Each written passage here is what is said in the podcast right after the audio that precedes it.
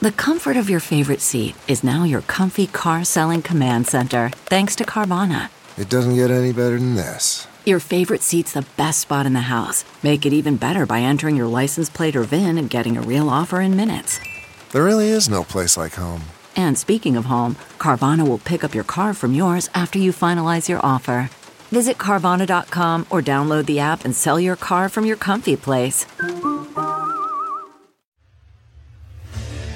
What makes a life a good one? Is it the adventure you have? Or the friends you find along the way? Maybe it's pursuing your passion while striving to protect, defend, and save what you believe in every single day. So, what makes a life a good one? In the Coast Guard, we think it's all of the above and more. But you'll have to find out for yourself. Visit gocoastguard.com to learn more.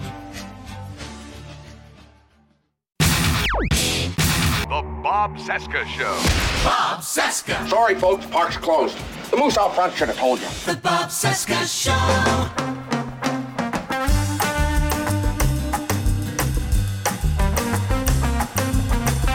From our nation's capital, it is Thursday, July 7, 2022, and this is the Bob Cesca interview on the Sexy Liberal Podcast Network. Hi, I am Bob. Hello, Bob. Hi, day 536 of the Biden Harris administration, 120 days until the 22 midterms. Find me on Instagram at the Bob Cesca, Twitter, Bob Cesca underscore go, and Patreon is bobcescashow.com. Life is so goddamn weird sometimes, isn't it? And a great example of that is my friendship with Donald Trump's niece, of all people, the amazing Mary Trump. Today's interview goes back to September 2021. Mary and I talked about her must read new book, The Reckoning Our Nation's Trauma and Finding a Way to Heal, about America's battle with PTSD following the Trump presidency. We also got into the post Civil War era and its similarities to today's bag of dumpster fires. Don't touch your podcast player. Seriously, this is a good one, so stick around. Meantime, if you like what you hear today, please help support this show by subscribing to our bonus content at patreon.com slash Bob Cesca Show. All right, any expert is going to tell you that step number one in getting your personal finances squared away so you can start saving for your future, maybe sleeping better at night too, is to get your credit card debt paid down as much as possible. But if you've got maxed out cards and too much debt, it's difficult to know where to start in that process. So why not refinance your credit cards into a super low interest rate and save a ton of money every month? Here's how you do it. With Lightstream, you can roll your cards into one low payment at a fixed rate as low as 4.98% APR with auto pay and excellent credit. Conveniently, all in one place. You don't have to think about all the different cards you got to pay down. Just one payment every month, once and done. You get a loan from $5,000 to $100,000, and there are absolutely no fees. And just for my listeners, you can apply right now and get a special interest rate discount to save even more. The only way to get this discount is to go to lightstream.com slash Cesca. That's L-I-G-H-T-S-T-R-E-A-M dot com slash C-E-S-C-A. Link in the description at bobcesca.com. Subject to credit approval, rates range from 4.98% APR to 19.99% APR. Include a 0.50% auto pay discount. Lowest rate requires excellent credit. Terms and conditions apply, and offers are subject to change without notice. Visit lightstream.com slash Cesca for more info. Okay, picture this. It's Friday afternoon when a thought hits you. I can spend another weekend doing the same old whatever, or I can hop into my all new Hyundai Santa Fe and hit the road. With available H track, all wheel drive, and three row seating, my whole family can head deep into the wild. Conquer the weekend in the all new Hyundai Santa Fe. Visit HyundaiUSA.com or call 562 for more details. Hyundai, there's joy in every journey. CarMax is putting peace of mind back in car shopping by putting you in the driver's seat to find a ride that's right for you. Because at CarMax, we believe you shouldn't just settle for a car, you should love your car. That's why every car we sell is CarMax certified quality so you can be sure with upfront pricing that's the same for every customer. So don't settle. Find love at first drive and start shopping now at CarMax.com. CarMax, the way car buying should be. More fun, more music. The Bob Cesca Show. Do you watch Lower Decks? Do you watch that Star Trek show? I've seen, I saw maybe three episodes a while back, probably last year. What am I missing about this show? Why should I watch this? I- I'm You shouldn't. okay. Thank you. Okay. You're not missing anything because there's nothing. It's ridiculous. It seems like an unfunny version of Family Guy set in a you know a starship uh, in the Federation. And they're all Yeah. assholes. They're total assholes. I'm so relieved to hear that because I feel like, man, am I just being a curmudgeon? Am I just am I too particular about my Star Trek? Well, No, there's no such thing. Come on. okay. Speak too it. particular about your Star Trek. No, it, it's absurd. And I don't, I mean, if there's something to get, I don't get it. Okay. Well, I have no idea why they're doing it. I have no idea what they're doing with Star Trek these days, but you know. I have no idea why it's still on. I mean, know. did it get picked up again? That's just yeah. And I actually I gave up on Discovery. oh my god, what what convinced you to do that?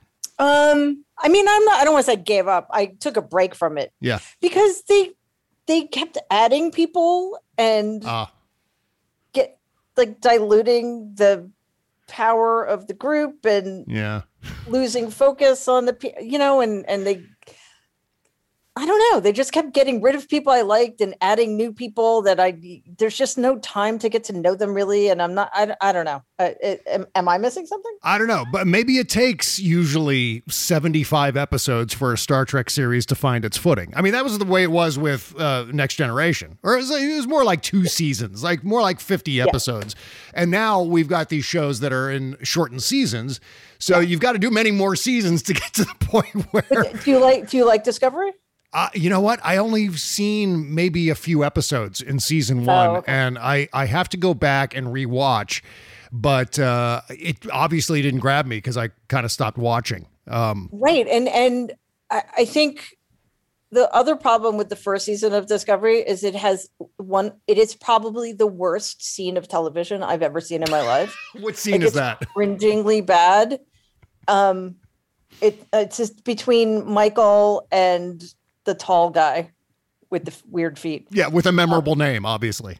yes, exactly. The guy with a really memorable memorable name. Right. Um, so, you know, that was a kind of problematic for me. And um, although I don't know, you're right. It takes Yeah. time, and Yeah. it does matter that there are only ten season, ten whatever episodes. Right. It Yeah. definitely is a game changer in terms of how things unfold.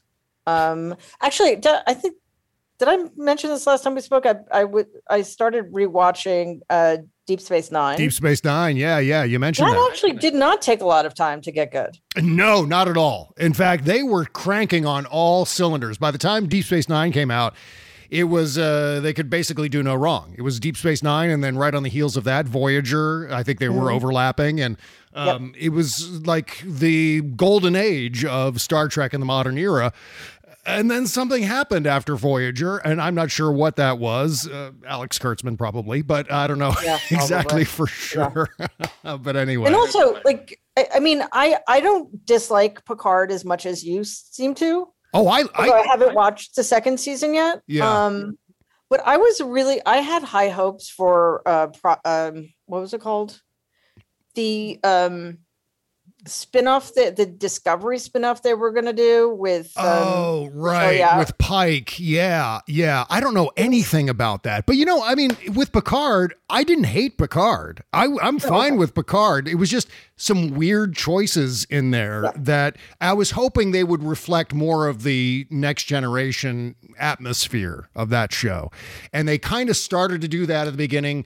But then they lost it. It became more of a discovery kind of shoot 'em up show, which is not Yeah. really. I like my Star Trek long and boring.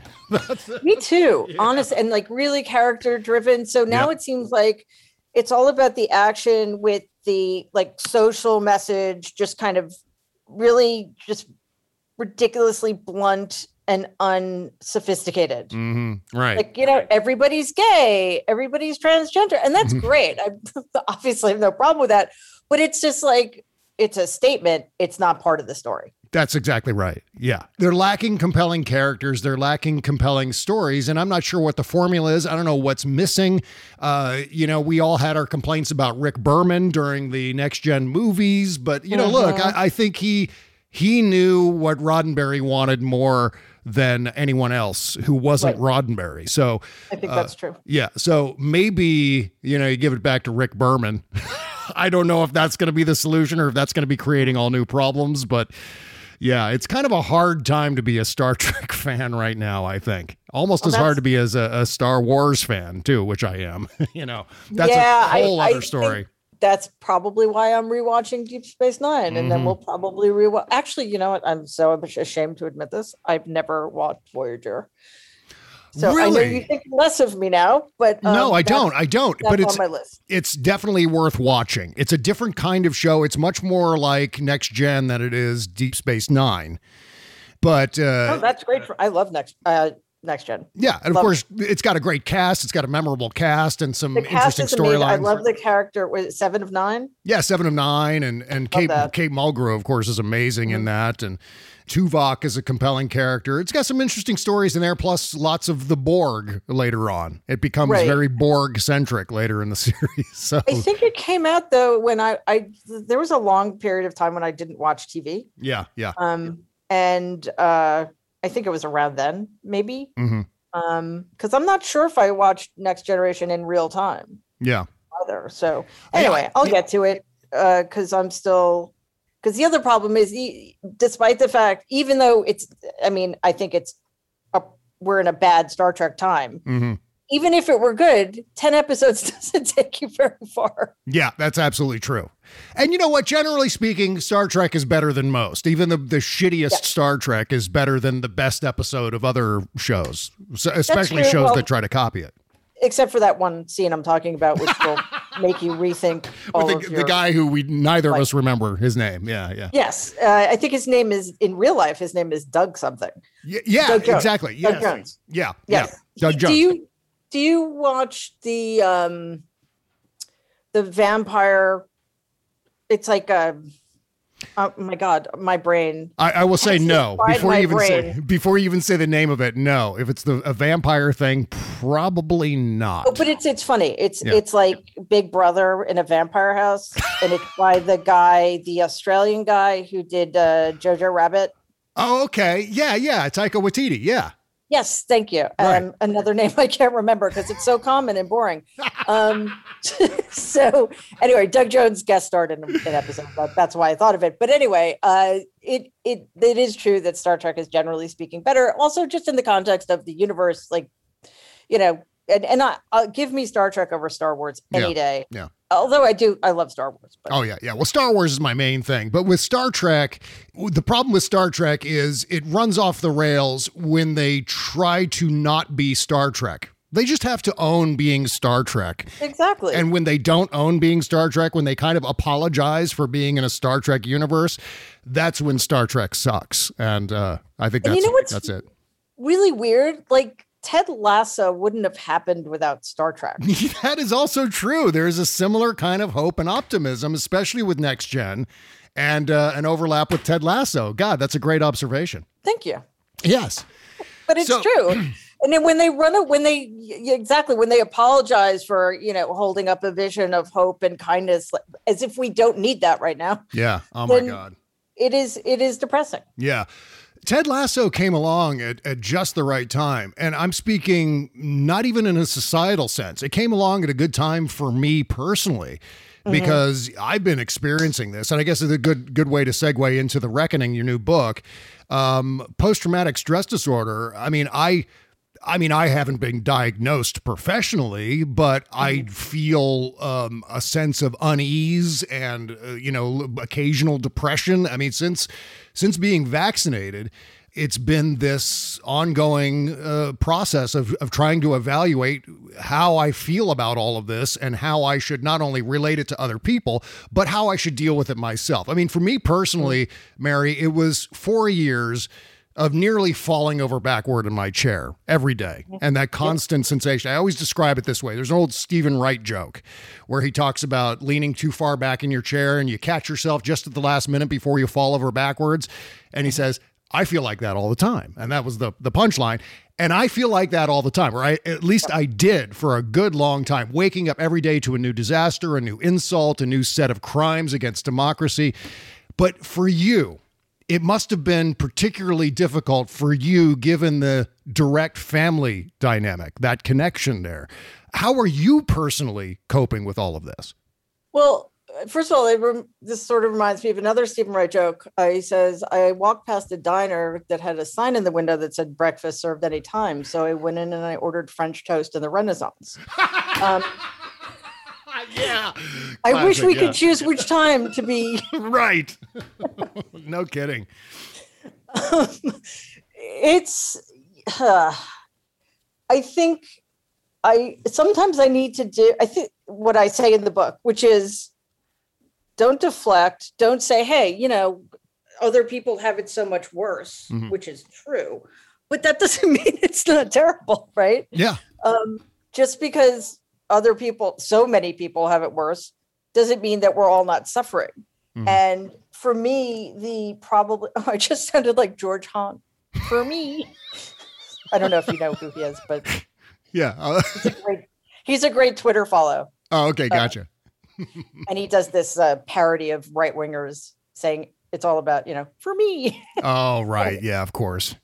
Um, so the hardest aspect of it for for me is what you just said, the personal stuff. It, Yeah. And and it was certainly that way at the uh, after the 2016 or before and after the 2016 election. Mhm. And then the infinitely worse thing was just this uh, horrifying um, intersection of what was happening with COVID in my life. So, you know, as I write about in my first book, my dad died alone in a hospital he'd never been to hmm because of Donald, who was at the movies. Wow. And um, I also have terrible asthma.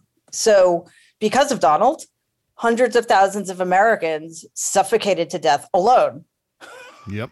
And that continues to blow my mind. I just kind of can't grapple with it. Mhm. So, you know, the problem with trauma, and I think this is probably what you're experiencing, is that once you're traumatized, every subsequent trauma takes a bigger toll than it might have otherwise. hmm It's almost like, you know, the, the ground gets softened by the original trauma. Yeah. Yeah. And we've been re traumatized. Those of us who care, anyway, those of us with empathy. I said this to a friend of mine recently like, it's a terrible time to be a person with empathy. Yeah. Um, you Right. know? Oh, God. Yeah.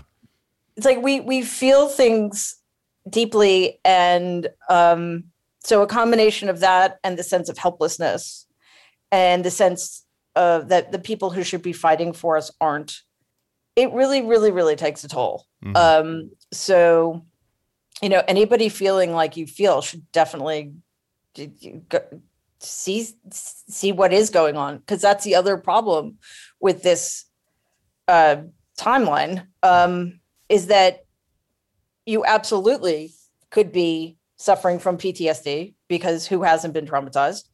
Um, by the same token, it could just not just, but it could it could be stress related because the stress we've all been under is Oh, yeah. insane. Mhm. But it could also be physical because the stress takes its physical toll and the isolation takes a physical toll. So how do you how do you even sort out what's really going on? Uh, in a way, I'm not going to say I'm lucky I had PTSD already, but it did help me negotiate. I'm sorry, navigate some of this because I knew when I was having symptoms because Mhm. I've had them before. So that took a lot of the uncertainty out of the equation. Like, oh, I'm dissociating. Oh, this is because of that. Oh, I got triggered and I understood it. Mhm. So not not having that knowledge um, just adds to the confusion, I think. What are some of the symptoms of PTSD that we should all be looking out for? Um, anxiety, uh, like hypervigilance, Hmm. uh, Check and check. like, Yeah. startle reactions, depression, dissociating, which is when you just kind of check out, like you're still aware of what's going on around you, but you just kind of don't feel anything, which is my favorite symptom. Um, and in, in really bad cases, depersonalization, which is the sense that you're not real, Mhm. um, or derealization, which is the sense that nothing's real, which is quite terrifying. Yeah. Um, there, those two are actually quite terrifying. So it's important. Um, I wish, I wish the government was doing more to educate people hmm about what could have could be happening to them. Um, like there should be PSAs or something teaching people about depression and about uh, anxiety. And I mean, I just think about like what's what's going on with substance abuse disorders or domestic abuse situations, PTSD, stress related illnesses.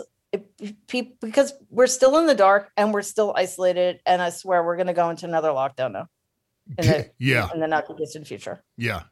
Yeah. And that's a, a terrifying prospect. I mean, you were talking about uh, disassociating and um, one of the symptoms being not really grasping what's real and what's not real.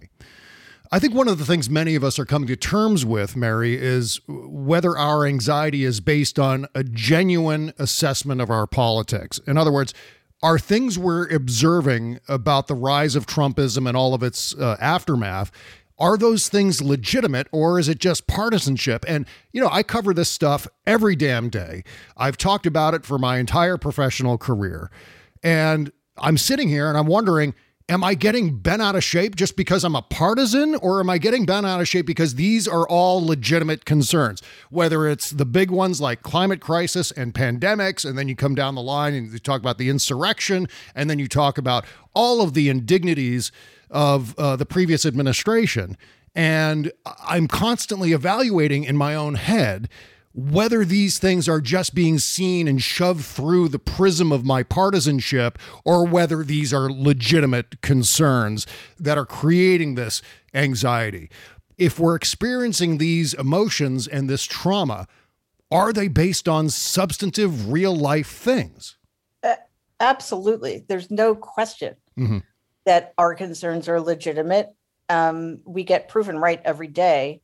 What's maddening is how well the right makes us doubt Yeah. the legitimacy of how we feel because they mirror our attacks in a quite effective way. Um, so when they scream communist, socialist, Marxist, Leninist, which makes no sense, and we say rightly fascist, Yeah. then it's like, oh, you know, they're both just calling each other names. Um, when we take the insurrection as seriously as it should be taken, then suddenly they're saying it was like a tourist visit. You know, so um, they're always um, it's it's sort of like um, er- eroding the the ground upon which we stand Yeah, exactly. uh, slowly over time.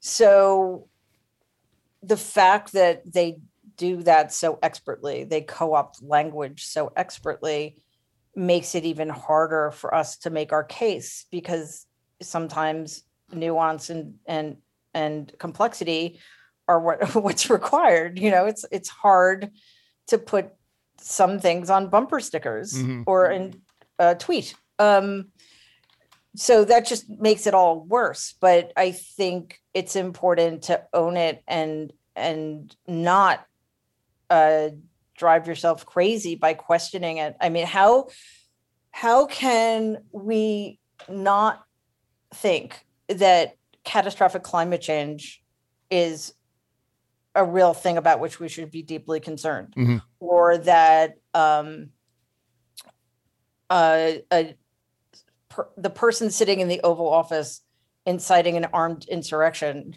isn't something that needs to be dealt with uh, with with a lot of- of ferocity Yeah. and uh, righteousness. Um, so again, the problem is just that they they counter us very well and they project so well. And I'm at the point where I, I just don't listen to them anymore because uh, until the media start doing their fucking job jobs and ask them well, either, you know, if you're going to have somebody on your show, you ask them, the first question you ask them is, you know, was the insurrection bad or whatever? Hopefully, they'll phrase the question more eloquently. And if the, if the answer to that question is anything other than yes, cut your mic and say Yeah. goodbye.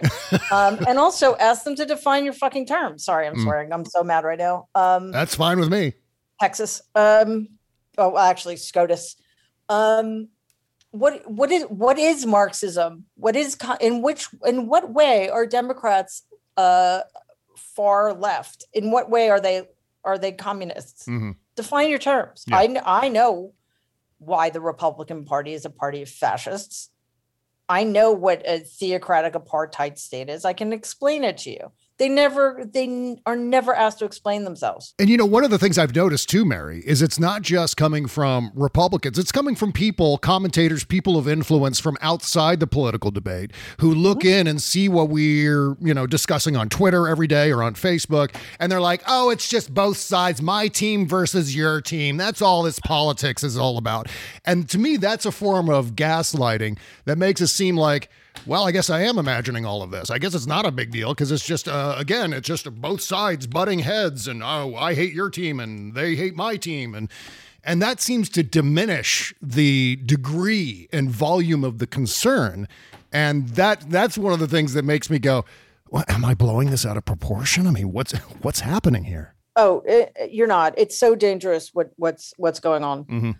Um, because the the whole horse race model of media and um, the the fact that um, they need to normalize everything Mhm. um, is is one of the m- main reasons we're here. Like I, I realized this in 2017. You know, nature abhors a vacuum, and so too to the American media. um, They need somebody to be presidential. Um, they need somebody that fits their narrative. Mhm. Um, or they need to make the person fit their narrative. Um, so, what do we do about that? Uh, yeah. Um, but that's why, honestly, that's why on Twitter, I only follow people who agree with me. Yeah, it's sort of the thing. I mean, I, the number of times I've hit hide reply block on Twitter, um, not only because someone's trolling, but just because I don't want to fucking hear it. I, I too many times to count. It's uh, it's one of those defense mechanisms that we have to employ, and I'm glad that it's there. I'm glad that feature on Twitter is there. Otherwise, my God, the and we still troll- get the news. It's just filtered through friendly voices. Mhm.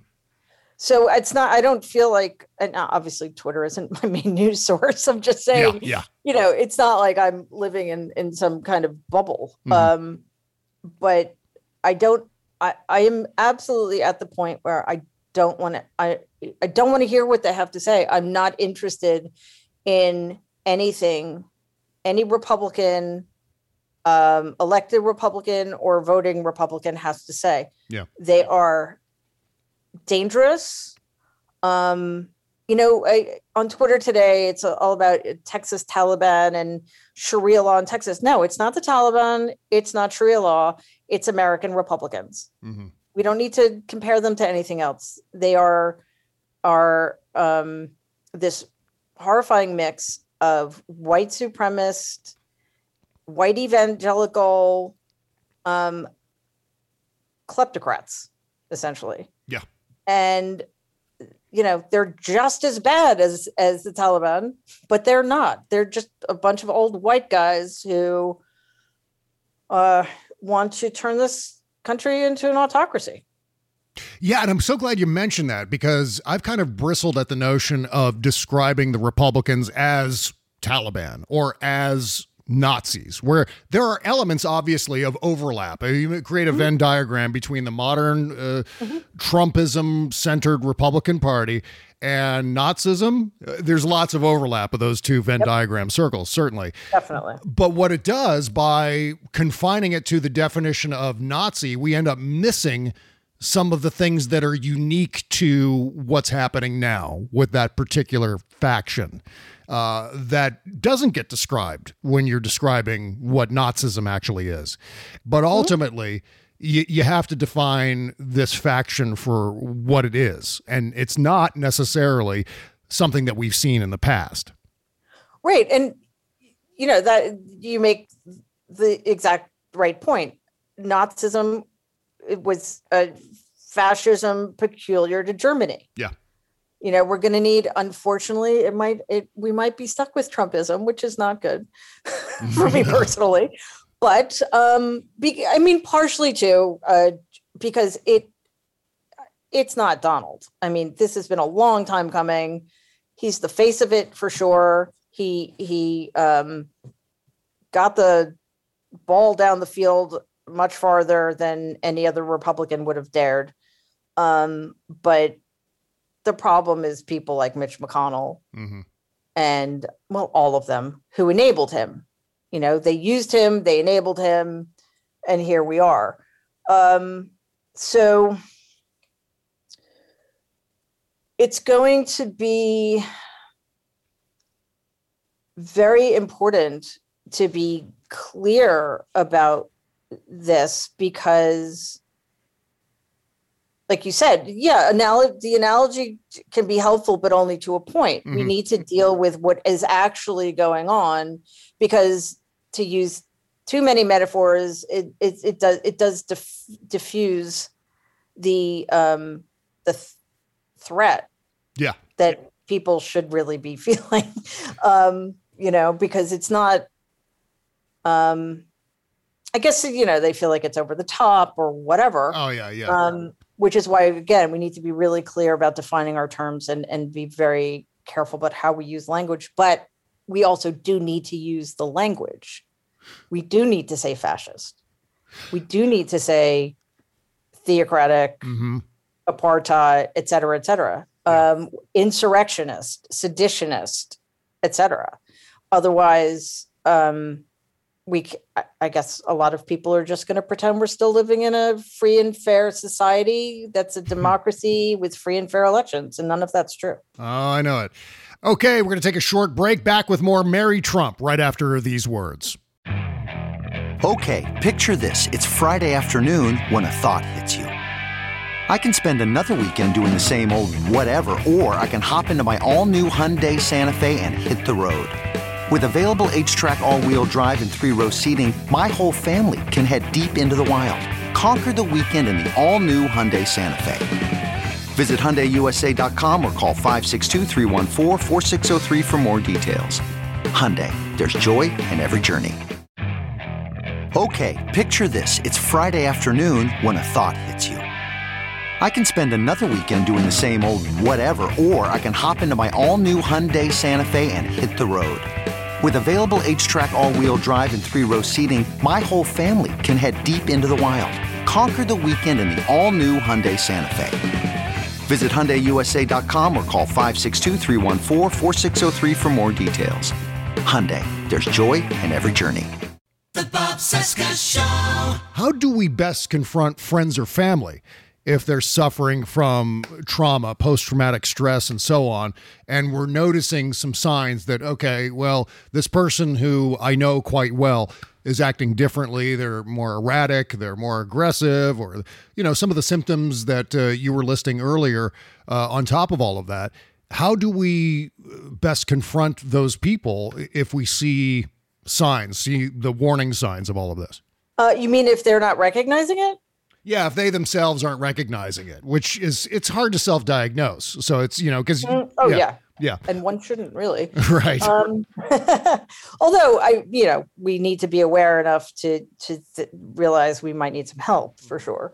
Um, it's it's tricky um, because well, like, I, I guess it depends on where they're coming from. You know, uh, if they're open to to it, that's that certainly makes it easier. Um, but I think it's just like who who isn't feeling horrible in some way. And yeah. I think one thing you can do is share your own experiences. And because unfortunately, we still live in a society in which mental health is some kind of luxury and mental illness still has stigma.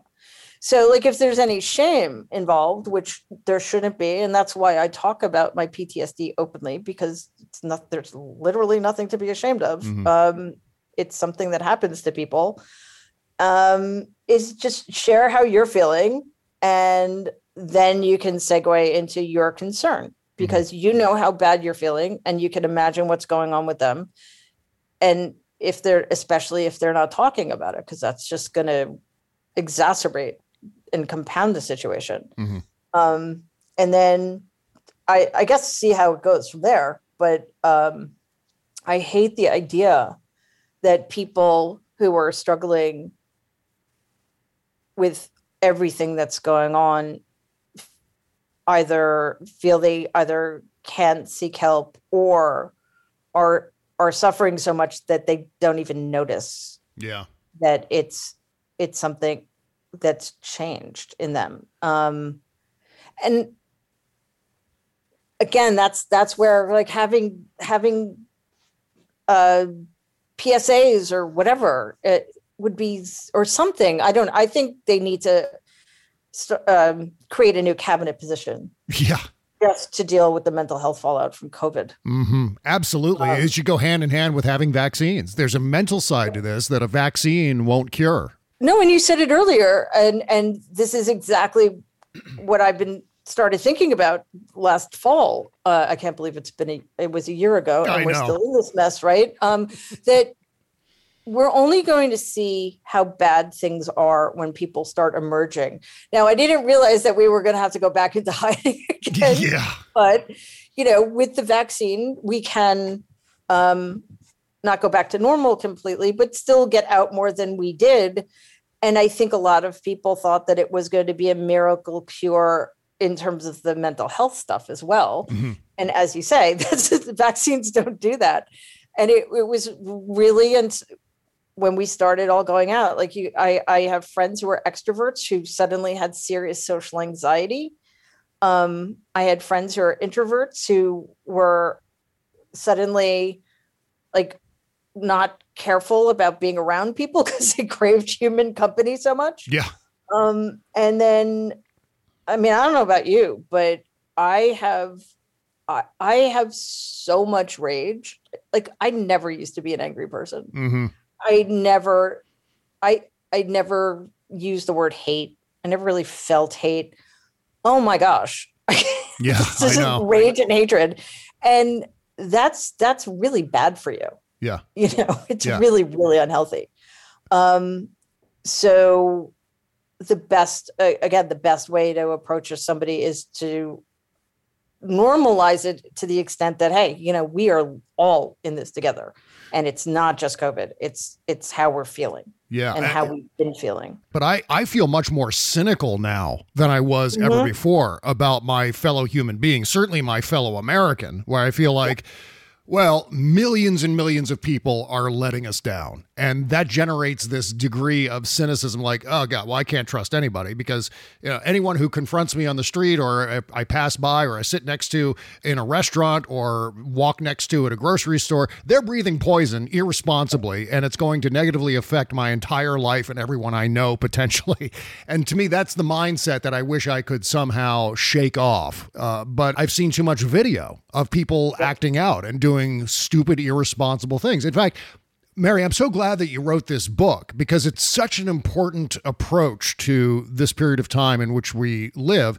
And and one of the things I was noticing I was noticing how drivers have become more aggressive on the road. And sure enough, when I did some research, there are reports from all around of an uptick in reckless driving since last year. And likewise, the number of FAA investigations into unruly airline passengers, which we've seen many, many videos of, has in fact tripled this year. It's at its highest mark since they started counting them in 1985. It's at its highest level this year than any previous year. It seems like people are acting out more than usual. Uh, and people normally act out in our narcissistic social media driven nation. But this is a new level of aggression that we haven't seen before. yeah it's it is in the driving statistic you just referenced think about how many fewer people were driving last year Yeah, That is true. and Yeah. still there was this enormous Mhm. increase in aggressive driving dangerous driving. Yeah. Um, I actually wanted to write a chapter about this in the book, but I ran out of time. Um, you know, the psycho- psychopathology of largely white women, but exclusively white people having extraordinary temper tantrums, like literally toddler like temper tantrums. Oh, yeah. In public because they were either, you know, they were asked to wear a mask or who knows, like something stupid, or they, you know, they needed to pr- show proof of vaccination. Just epic meltdown. Mm-hmm.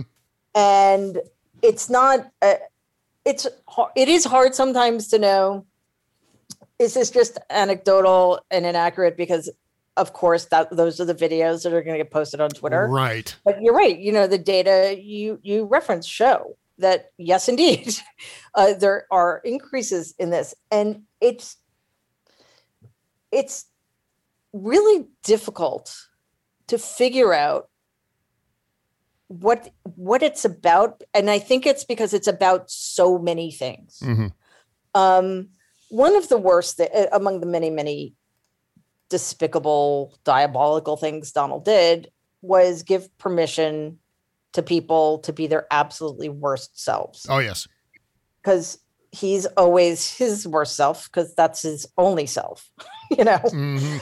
um, so that plus this decades long um, project on the right to promote ignorance and belittle expertise, um, to drive this anti science rhetoric, um, to keep people uneducated, to convince people to vote against their own self interests, et cetera, et cetera, um, I think has increased their people's sense of entitlement. Mhm. and um you know this this increase in i want what i want when i want it and this in- incapacity for delayed gratification. Um so there's a lot there are a lot of factors that go into it. So it's it, it is hard to isolate what what are the most significant. Yeah. but it's really disturbing because you can say and i have i've been saying this for a while that yes when i go somewhere and somebody's not wearing a mask i'm furious with them. However you can't entirely blame them because a lot of these people voted for the people put their trust in the people who are telling them not to wear masks are telling them not to take covid seriously are telling them not to get vaccinated. So the blame lies squarely with republican leadership starting with donald on down. Um, however t- throwing a temper tantrum, threatening other people in public because they had the audacity to tell you to wear a mask, attacking um, waiters, um, people who work stocking the shelves in Target, cash cashiers, whatever, attacking them for doing their fucking job, mm-hmm. which is now includes trying to keep people from getting killed by COVID. There's no excuse. There's no you can't say, oh well, that's because of Mitch McConnell. It's it's creepy Yeah. to Yeah. see adult human beings behaving like dangerous toddlers. Yeah, and it was a reflection, and it remains a reflection of your uncle's behavior as president. And what I think a lot of people didn't understand, certainly going into the 2016 election, if not the 2020 election, is that yes, this isn't, uh, we're not electing a dog catcher here. The president has influence. The president sets the tone for the country, not only in terms of our politics, but in terms of our overall demeanor and behavior in society. And it's now, I mean, that observation is writ large. I mean, we see it every damn day. We open up social media and there's a new video of someone reflecting the same kind of attitude that was drilled into their heads from the bully pulpit for four years. And that's part of the damage that has manifested as a consequence of that presidency, that it has coarsened our society, an already coarse society. I mean, we went into the Trump presidency already being somewhat damaged by our politics, but now it's far, far worse because everyone thinks, well, the president talks like that, so why can't I? The president's demanding all of this that we fight, fight, fight, so why can't I? And that's seems to be the prevailing attitude. Yeah. Why do I need to be kind? Why do I need Yeah. to care about other people? Um, why can't I uh, be racist? Mhm. And I, I think um, one of the biggest failures of the media for which we're going to be paying for a long time was its uh, um, inability to treat Donald, the 2020 candidate, as the criminal, twice impeached um, traitor that he was and is. So it was like, we know, and the obviously the Republicans certainly knew that Donald, there was plenty of evidence to remove him from office both times he was impeached. But simply because they didn't, the media, once again, treated him like a normal candidate, as if the fact that he didn't get convicted in the Senate meant anything, as if it exonerated him somehow. right, right. Um, so that therefore gave 74 million people the opportunity to endorse everything he did. Mm-hmm. And I think that increase in 12 million people sh- also shows us how the disease was allowed to metastasize when between 2017 and 2019, the absolute worst dregs of our society were represented by 100% of the federal government. And their despicable views weren't just endorsed by Donald, they were championed by him. As you said, the guy with the most powerful bully pulpit on the planet. So here we are. Yeah. Well, you know, in in part one of your book, and this is sort of pivoting on the the racism aspect of this, because what what we've all seen is that with the rise of Trump comes the rise of racists just being more open about their racism than maybe at any time in the last 40 years. I mean, I remember racists being very open about their racism when I was a little boy. And there were, you know, restaurants like Sambo's and so on. You could see it just, it was everywhere. But since then, it dissipated, but now it's coming back. And in your book, and in particular part one of your book, you write about Reconstruction, and this is sort of this is right in my wheelhouse. What what are the some of the connective threads between 2021 and that post Civil War era? I, I think there are unfortunately a lot Yeah, of them. Um, and that's right. You're you're a Civil War guy, so uh, you know this stuff probably better than I do. Um, I don't know about that, but yeah, um, Reconstruction was should have been a time of enormous potential and a- actually quite extraordinary things were accomplished Mhm. 13th 14th and 15th amendments were passed but um you know in the at the end of the day it was a it was a monumental failure because um white uh white northerners were pretty friggin racist too yep. and they chose to make common cause with the traitorous Confederacy rather than continue to support uh, Black Americans and um, basically abandoned Black Americans in the South who had the franchise stolen from them for the next hundred years. Um, and we're still dealing one we're we're we're still fighting for voting rights which is obscene. But to me the the most heartbreaking thing um is imagine what this country would have been like politically if uh that hadn't happened if if blacks had been not just extended the franchise but actually been allowed to vote and influence uh their government Oh yeah. I mean, think Mississippi had two black senators during Reconstruction. Oh Think yeah, yeah, yeah. It's just horrifying. Um, and I, I think also just the the utter unwillingness of whites in power who may be on the right side of things, but you know their unwillingness to fight for it. For God's sakes. Mhm. and just make concessions that aren't necessary and that end up um, putting this country or turning this country in a direction that is antithetical to what they claim to want.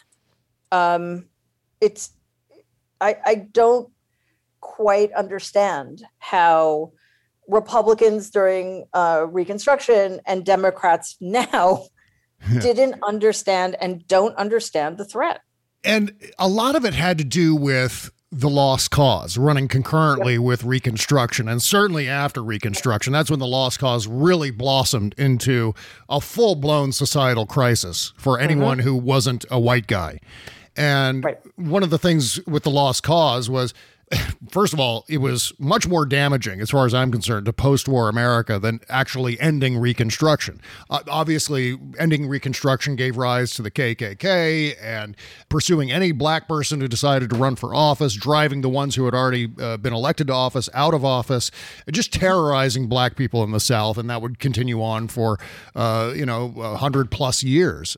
But with the Lost Cause, there was this attempt to, as you said, unify the country by creating a common enemy and black people. Like both Northerners and Southerners could agree, oh, yeah, those black people are terrible. Let's unite around that. And that manifested all kinds of awfulness that we see still today. I mean, the lost cause is as alive today as it's ever been. We see that with, you know, the, the controversies over removing some of the statues and some of the protests that arose out of that, leading in one case to the death of Heather Heyer in Charlottesville. These are all ideas and uh, damage to our country that we're still grappling with today. And it seems like every once in a while, the lost cause gets new fuel. And I think the last four years and that presidency and what it has allowed, that's lost cause, full blown. And I, I don't know how it gets bottled up again. Well, uh, Bob, first of all, you actually answered your question about my book better than I did. So that's good. I don't know about that, but okay. No, you did because that's actually that's a that I mean, it's what I said was part of the answer, but the lost cause is is the most important part of the answer mm. because mm. it's not it's not just that it's you know rears its ugly head once in a while. It's worse now. It's been legitimized, and this to me is um one of the reasons we need to look back before moving forward um, and hold people accountable because it it's not just the last four years. It's much worse. It feels like it's unraveling really quickly but the reason it is is because this has been we've been working towards this crisis for probably since reconstruction. Yeah. um, Gerald Ford pardoned Robert E. Lee. That's insane. Yes, it is. Um, so it's bad enough that there are still statues and, and of him and publicly displayed that he was allowed to to live after the Civil War, let alone be successful. He was a president of a university, which was then named after him. Mm-hmm. It was Washington University. Now it's still Washington and Lee University, named after the traitor responsible for hundreds of thousands of deaths. Sound like anybody we know? Jimmy Carter, in this bizarre effort, I, I guess Democrats can't help themselves. Hey, maybe it will help him get some votes on the right. Pardons Jefferson Sessions. Mm-hmm. No, wait, wrong. Jefferson Davis. Jefferson Davis. Yeah. It, it's not, easy to mix those two up. Yeah, yeah, yeah. Sorry. Very easy mistake to make. Absolutely. It's true. Yeah, yeah. After all, Mary, Robert E. Lee was just fighting for states' rights. And that's kind that's of right. noble because it's right there in the 10th Amendment. That's the nonsense of the lost cause, right? That we're we're going to make up this bullshit patina of, well, they were justified. You know, they just wanted to be free, right? Oh, that's right. and the South nonsense. was some, yeah. The, Southern culture was noble and what whatever. I mean, just, yeah, just, right. It was basically a closed fascist state run by uh, people who were um, total. I don't want to get them off the hook by saying they were sociopaths, but they were sadists, yeah. and they got they enjoyed owning, torturing, and murdering other human beings. So yeah Not entirely sure how the whole genteel thing came about, but right. uh, well, you know, you th- those southern uh, landowners had the CEO mentality that we see today, which is that, well, it's only business. This is just business. I'm I'm getting these people to work for free as slaves, you know, because of the economy. And so therefore it's okay to enslave them to uh, preserve our southern economy and therefore our southern way of life. And that was the bullshit justification for all of it. But one of my main concerns, Mary, about moving forward from our current point and using Reconstruction as kind of a, a template for where we are right now today in 2021 is if we are still dealing with the damage from ending Reconstruction and the lost cause 150 years after the Civil War. My concern is by not reconstructing the country now, that we're still going to be dealing with the fallout from this period of time 150 years from now. And that's the thing that really depresses me. Are we going to have to wait that long now to repair the damage from this period of time? Well, part of the problem is just to to to go back quickly to what you were saying about the economic model of the s- southern slave states is the same mentality it exists today. There, that's the reason the minimum wage, which is seven twenty five federally, Yeah. hasn't been raised in how many how many years, decades? Right. so um you know that's that's what happens when when the your main um metric for is the country doing well is the economy or worse it, because donald's an idiot the stock market. Um anyway i'm very worried um because i think if we don't come to terms with because as you say we it's not just coming to terms with with what's happening now we still have to go through all the coming to terms with reconstruction and jim crow and Mm-hmm. all of that stuff as well plus school to prison pipeline and the all that stuff hmm Sure. um it's that if we don't do that um and we don't understand what's required and what is required to do that is we need to become a democracy and that can only happen if the democrats get rid of the filibuster and expand the supreme court if those things don't happen then it's over Yeah. because if you think there will ever be a free and fair election again if joe manchin and kyrsten sinema have their way then i would say you're wrong there Mhm. and, and democrats will never be able to win arizona and georgia again and that's or pennsylvania and that's all they need. They need just need to win those three states by one vote. And we can run the table and it won't matter. It's a- um, so the answer is yes, um, but America won't be America anymore. And you know, along those lines, one thing that constantly weighs on me is the very real notion that politics is no longer about just debating the issues and whoever has the best set of facts at their disposal wins the argument. That is it's gone. Those days are over. It's now an ongoing existential crisis, isn't it? Knowing that if the other side wins, it could be the end of the republic as we know it. It's like holy shit, there could be no more democracy after the next election. That's a terrible thing to have weighing on our shoulders constantly. It is uh, quite exhausting. Yeah. yeah. And you're right. It's not about it's not about policy at all. Um, and we we we see see this most recently and how the whole Afghanistan thing played out on the right and in the media. Uh, it's just they they can't tell the truth about anything. Um, and it is an existential crisis. The problem is we're all exhausted. Because there was no reprieve. Maybe for a couple of hours on November 7th. Obviously, that was a very good thing, but it didn't last mm-hmm. because the big lie started immediately. And very shortly after that, it became very obvious the Re- Republicans weren't going to do anything, just like they didn't do anything in 2016. And then the insurrection, and on and on and on. And now the insurrection is this wonderful thing that happened with wonderful patriotic people.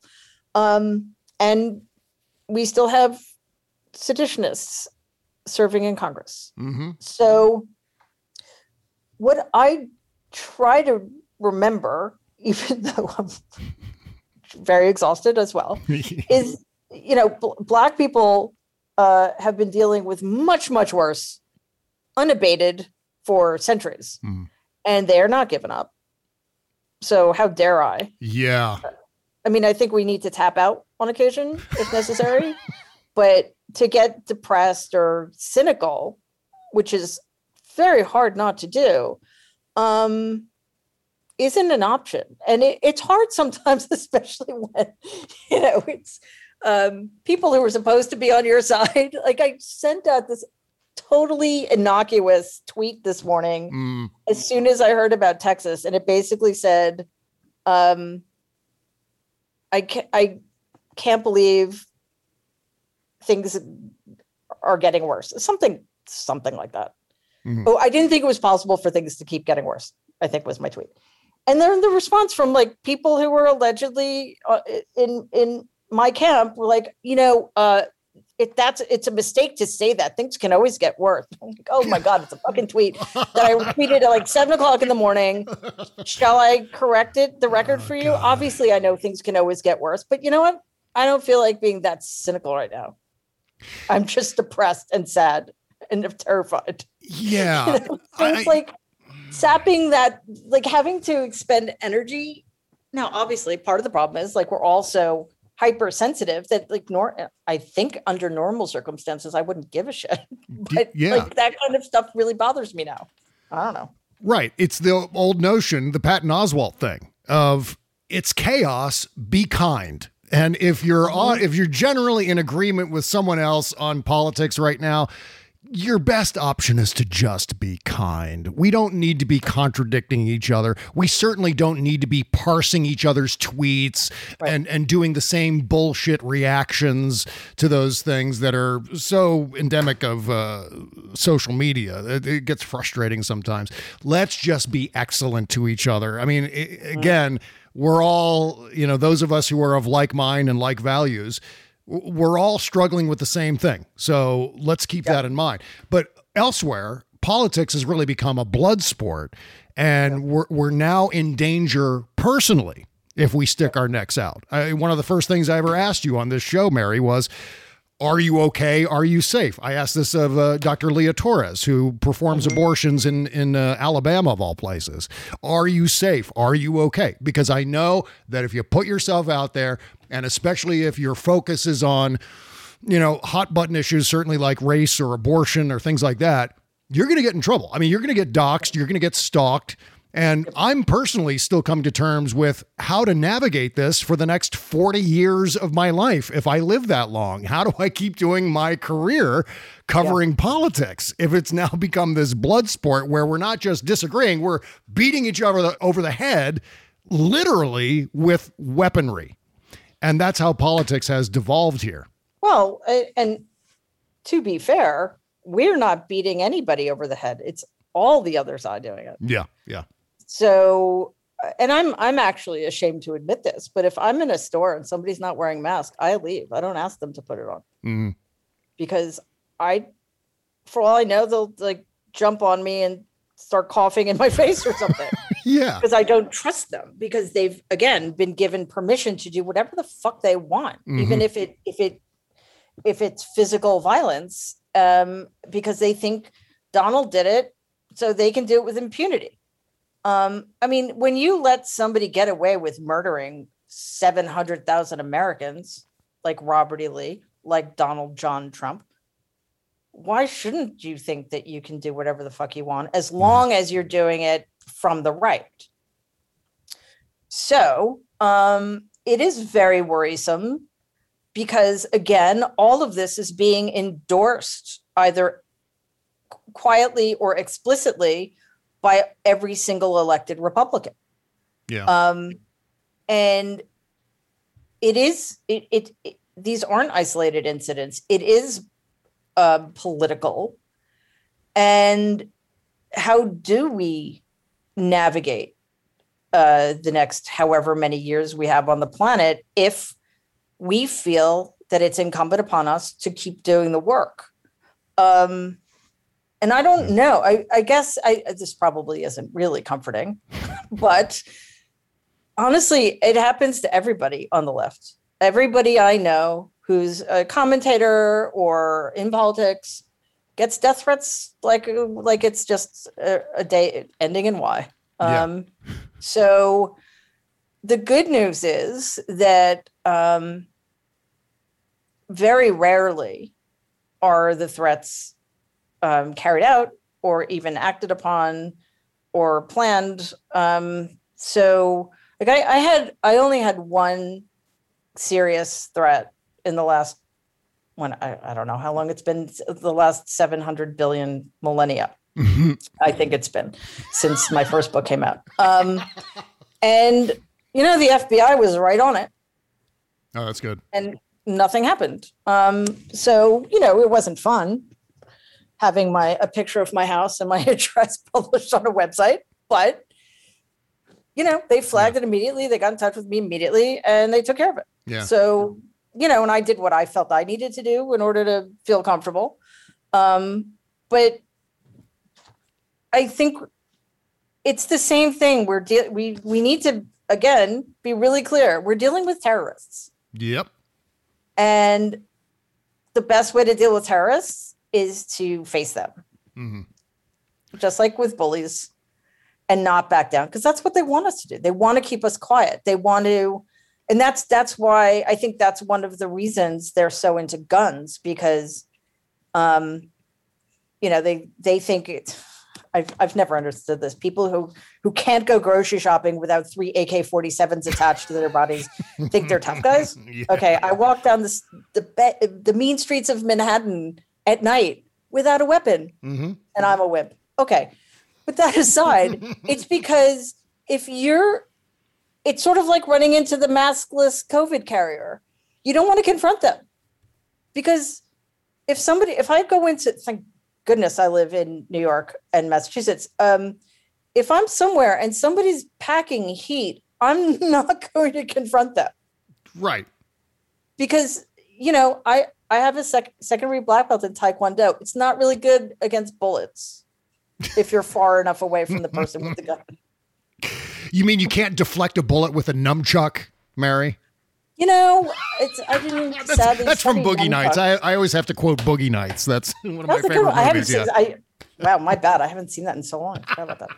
Anyway, exactly. But you can't. You can't do that apparently. And Wonder Woman is not typically hanging out with me. That's right.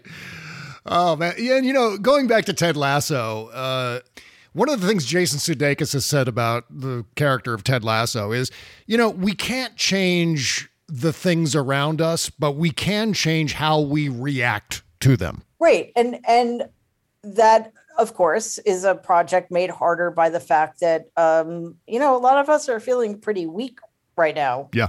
Um because being able to do that does require some inner strength. Um and uh, the I I think so many of us just feel really raw and um hurt that it's it does make it a little bit harder in in the moment to say, you know, I just kind of need to take a step back here Yeah. and just be kind whatever it is, especially if somebody's pushing our buttons. But it is definitely something to aspire to. And I think one thing that would help, and I'm sorry if I'm offending anybody with this, but uh, just as I said during the election, I, I think it's even more true now. Stop wasting your time on people who um, who support this cruelty, who endorse this cruelty, who are this cruel. Stop wasting your time on them. Yeah. It's draining. It nothing It's going to make a difference. Unless it's somebody you really care about and you think they're worth saving. Jill Wine-Banks schooled me on this appropriately so that you you know, there's some people you don't want to lose hope and and I understand that entirely. And in which in that case, if you really do think deep down they're still a good person, then you just talk to them about you know the horrific consequences of the last four years and why how why they're okay with it, and Yeah. maybe get to them that way. Everybody else, just don't even let them in your head for a second. They're not worth the energy. Yeah, I mean, we when we reconvene here on the show, Mary, at some point in the not too distant future, we got to talk about the uh, dealing with our own friends and family who may have been sucked into the red hat cult, and and how how best to navigate those very very choppy waters. But in the meantime. What do you think? Is there a way to pull up before the airplane crashes into the ground? Yeah. Uh, unfortunately, we're dependent on other people to do that. Um, the only people who can ensure uh, that we have the opportunity to do that are are elected Democrats. Mm-hmm. Um, and all we can do right now is to impress upon them in a concerted, unified way that their ridiculous clinging to these anti-democratic policies in the name of saving democracy, I guess, Yeah. um, is going to get us all killed. And I'm I'm not kidding. I mean, between COVID running rampant in these red states, which by the way, you can't contain COVID as long as we still have people flying, um, and the millions of women who've just been put in harm's way in Texas. Um, you know, people are dying. And if like the California, if if people think that the California recall or uh, that California is becoming a, a red state, um, given that it's you know kind of at the forefront of combating climate change and it's the seventh largest economy in the world, if people think that that's not going to affect the rest of the country, they're insane. Mm-hmm. So you know we need to um, impress upon our elected officials as best who are Democrats, obviously, as best we can, because for reasons beyond my comprehension, they seem not to understand the seriousness of the threat we're dealing with. Mm-hmm. They seem not to understand that not only is bipartisanship not possible, it's also not something to be desired. How do you make common cause with a Republican Party that is against democracy? Why would you want to make common cause with a party that is fascists? Yeah. So I'm not entirely sure why sitting senators don't understand these things when you and I do. Um, but clearly they need they need to be either they need to be educated more or like more horrible shit needs to happen like just happened in Texas. Like I don't know what else you need to convince you that the Supreme Court needs to be expanded. Oh God. They Yeah. stole three seats from us Yeah. six of the seven, no, sorry, five of the six Republican, quote unquote, Republican justices were installed by people who lost the popular vote. Mm-hmm. I mean, what that, that's fair. Yeah. The, the Supreme Court now represents about 25% of the American people. So I guess, I mean, maybe bad things need to keep happening, but the longer we wait, the harder it's going to be to stop the slide. The book is called The Reckoning, maybe the most important volume of our time. J- just the right book, just the right topic for this period of time, Mary. So, congratulations on this uh, piece of work. It's an incredible feat. It's available everywhere you buy your books. And of course, you can follow Mary at uh, Mary L. Trump on Twitter. Links in the description for all of it. Thank you so much, my friend, for returning to the show. I hope we're not pestering you too much. Are you kidding, Bob? No, this is you're amazing. I love hanging out with you. I wish it could be in person at some point. And we could just talk Star Trek. Very- very, very soon, yeah. American democracy. Yeah, fingers crossed. We got to solve democracy, and then we can get together and talk about Star Trek. Sounds like a plan. okay. Take care, Mary. We'll talk to you next time. All right. Thanks so much. Bye. You bet. Bye bye.